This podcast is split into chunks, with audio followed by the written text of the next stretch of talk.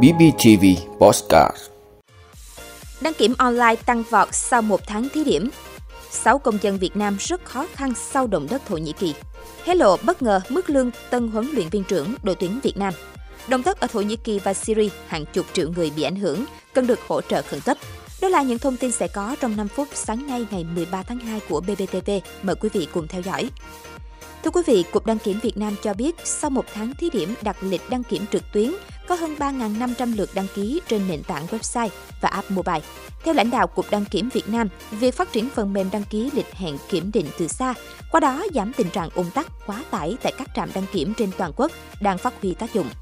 Cụ thể, từ ngày 12 tháng 1 năm 2023, hệ thống website ttdk.com.vn đã triển khai tại 136 trung tâm đăng kiểm ở 53 tỉnh, thành phố, đạt hơn 50% tổng số lượng trung tâm đăng kiểm đang hoạt động trên toàn quốc. Trong đó nhiều nhất tại thành phố Hà Nội khi có 9 trung tâm đăng kiểm sử dụng. Tiếp đến là thành phố Hồ Chí Minh và Nghệ An với 6 trung tâm đăng kiểm sử dụng.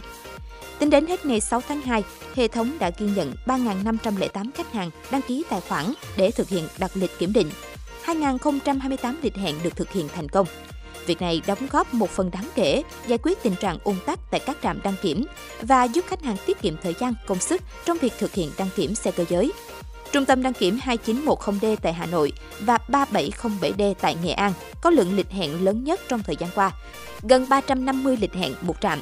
Cục đăng kiểm Việt Nam cho biết thời gian tới sẽ tiếp tục có khuyến nghị tới các trạm đăng kiểm, tích cực tuyên truyền vận động hướng dẫn người dân tạo thói quen đặt lịch hẹn đăng kiểm để công tác kiểm định xe hoạt động hiệu quả, hợp lý, tiết kiệm thời gian chi phí cho cả người dân và các trạm đăng kiểm. Bên cạnh đó, thông qua hơn 100 ý kiến góp ý của khách hàng trên hotline, email, Zalo, sẽ tiếp thu và cập nhật cải tiến hệ thống trong các phiên bản tiếp theo nhằm đáp ứng tối đa nhu cầu của các trung tâm đăng kiểm và khách hàng.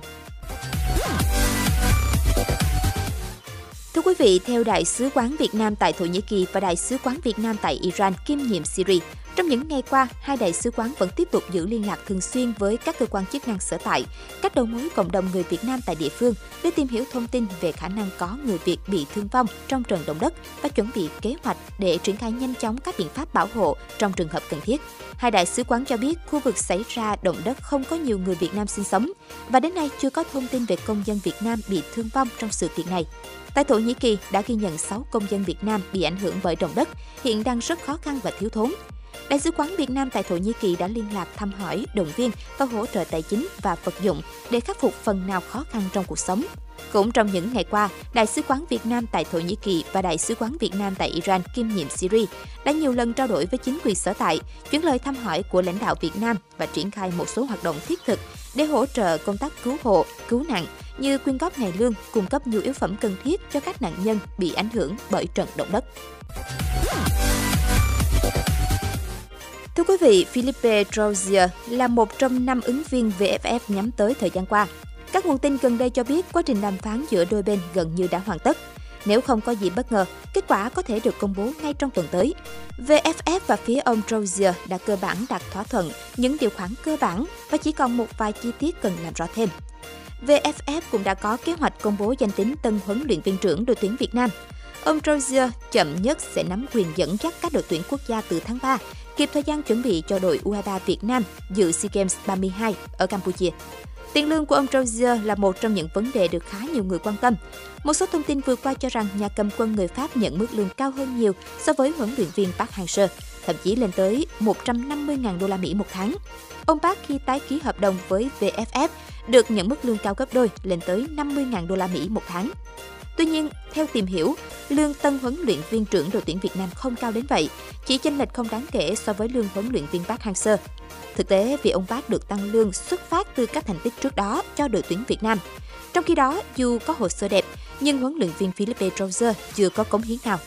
Do vòng chung kết Asian Cup 2023 tại Qatar lùi tới tháng 1 năm 2024, đội tuyển Việt Nam sẽ có thời gian nghỉ ngơi khá dài. Nhiệm vụ trước mắt của huấn luyện viên Philippe Trozier là SEA Games 32 với nhiệm vụ đưa đội tuyển U23 Việt Nam bảo vệ thành công huy chương vàng. Thưa quý vị, Thổ Nhĩ Kỳ và Syria đang rất cần được hỗ trợ khẩn cấp.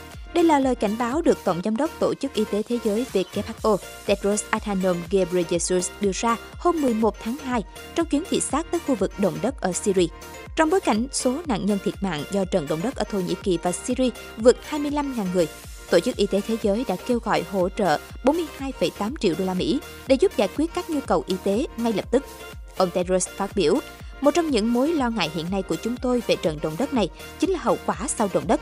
Nguồn cung cấp nước bị ảnh hưởng, các dịch vụ khác bị ảnh hưởng, mọi người dễ mắc các bệnh truyền nhiễm và các vấn đề sức khỏe khác, đặc biệt là sức khỏe tâm thần. WHO ước tính rằng ở Thổ Nhĩ Kỳ có hơn 4.000 tòa nhà bị sập trong trận động đất, 15 bệnh viện bị thiệt hại một phần hoặc thiệt hại nặng nề. Còn ở Syria, nơi hệ thống chăm sóc sức khỏe đã bị tàn phá sau 12 năm nội chiến, ít nhất 20 cơ sở y tế trên khắp vùng Tây Bắc nước này bị ảnh hưởng lớn, trong đó có 4 bệnh viện đã bị hư hại nặng.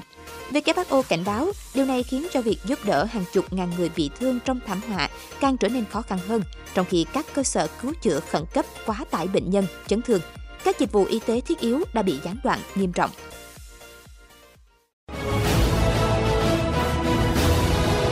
Quý vị đã luôn ủng hộ các chương trình của Đài Phát thanh truyền hình và báo Bình Phước. Nếu có nhu cầu đăng thông tin quảng cáo ra vặt, quý khách hàng vui lòng liên hệ phòng dịch vụ quảng cáo phát hành số điện thoại 02713 887065. BBTV vì bạn mỗi ngày.